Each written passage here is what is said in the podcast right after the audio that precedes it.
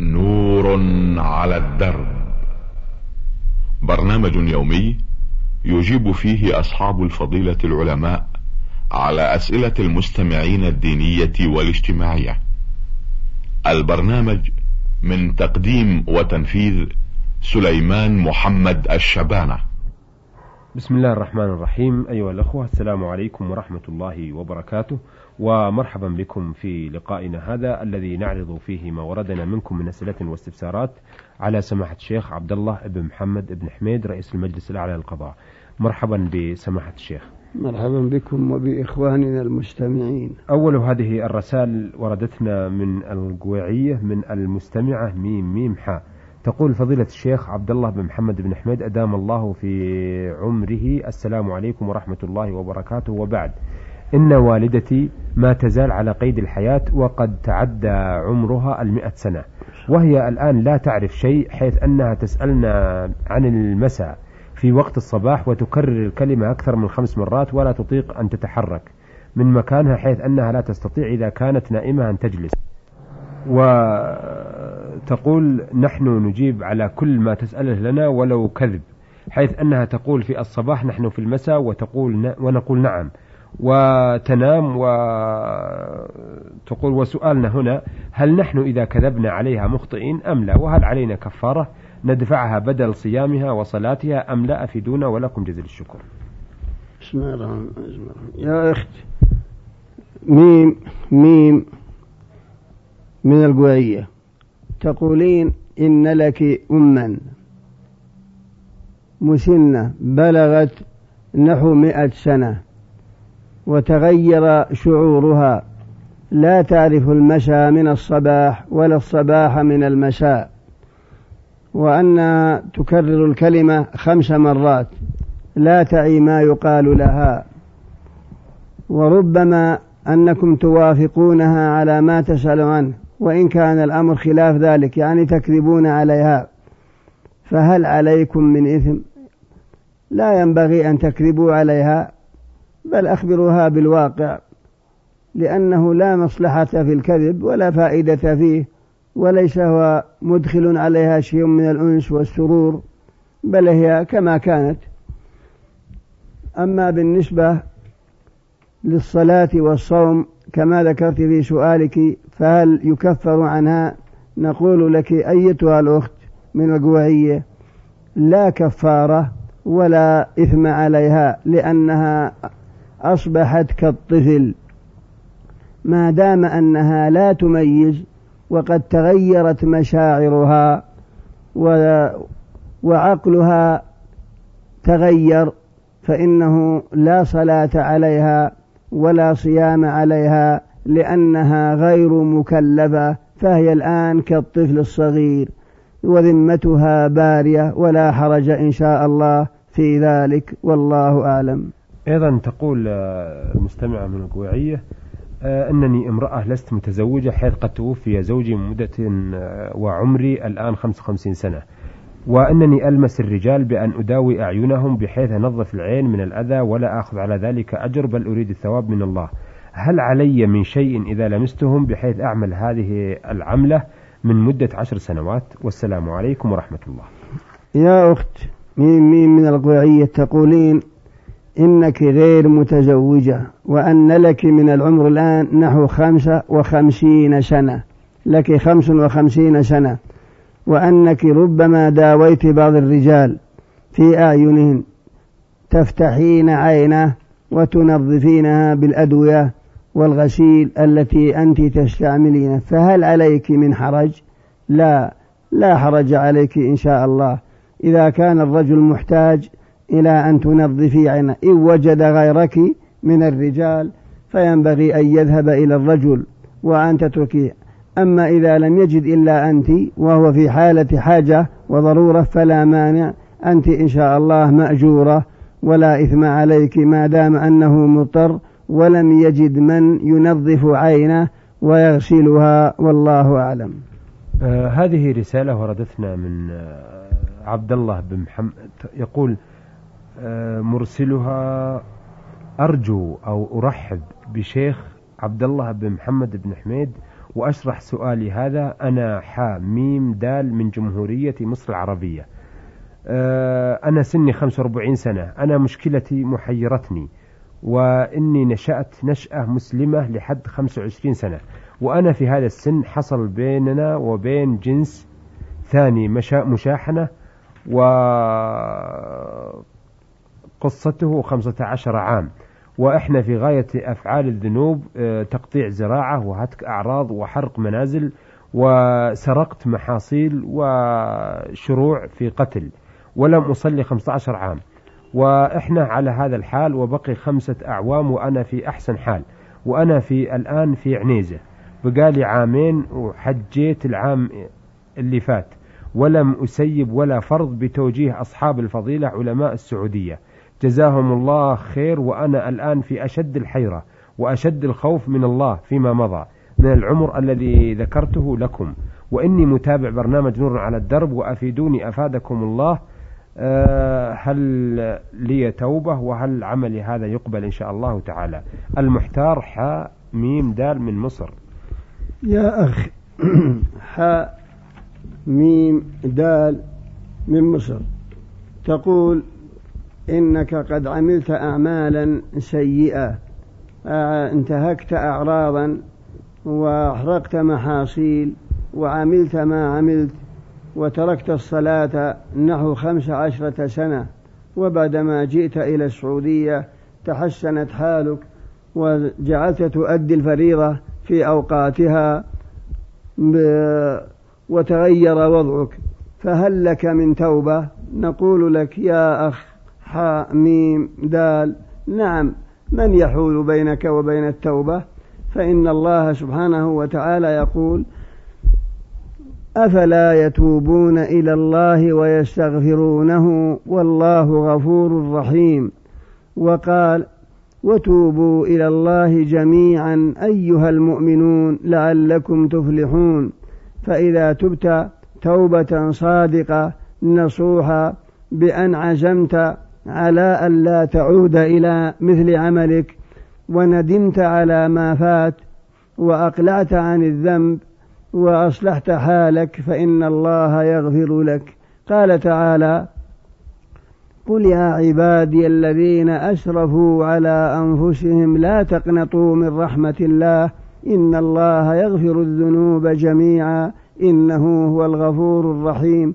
وأنيبوا إلى ربكم وأسلموا له من قبل أن يأتيكم العذاب ثم لا تنصرون. فإذا تبت توبة صادقة فالله يقبل توبتك. ذكر ابن حجر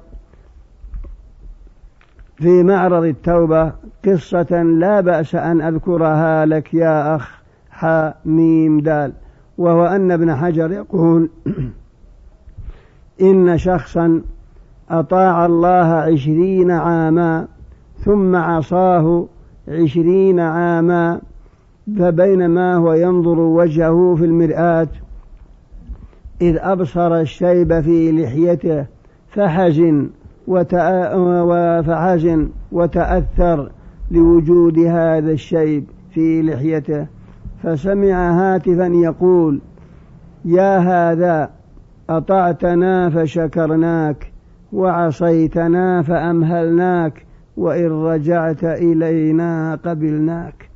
فأنت إذا رجعت إلى الله وتبت توبة صادقة فمن يحول بينك وبين التوبة فالله غفور رحيم وتواب عظيم سبحانه وتعالى والله أعلم. أيضا يقول في آخر رسالته ماذا أعمل في الصلاة الذي فاتتني ولكم جزيل الشكر؟ لمدة 25 سنة. أما الصلاة التي فاتتك يا أخ حاء ميم دال ما فاتتك بل تركتها عمدا لمدة خمسة عشر سنة كما في سؤالك. فهذه هل يلزمك قضاؤها؟ الذي ذهب إليه جمع من أهل العلم كابن تيمية وابن القيم وابن حزم أنها لا تقضى. ما دام أنك تركتها عمدا فلا يكفرها القضاء بل هي أعظم وأكبر وأجل من أن يكفرها من أن يكفرها القضاء. وإنما عليك أن تكثر من النوافل وتصدق مع الله سبحانه وتعالى في التوبة.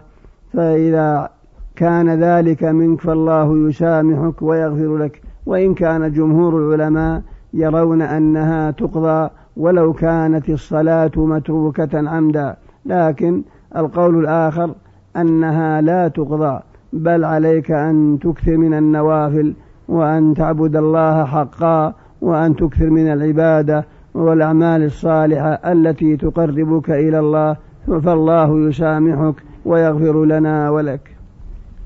آه هذه الرسالة وردتنا من عبد القادر علي غالب منطقة السعيرة الجديد. يقول آه السلام عليكم ورحمة الله وبركاته.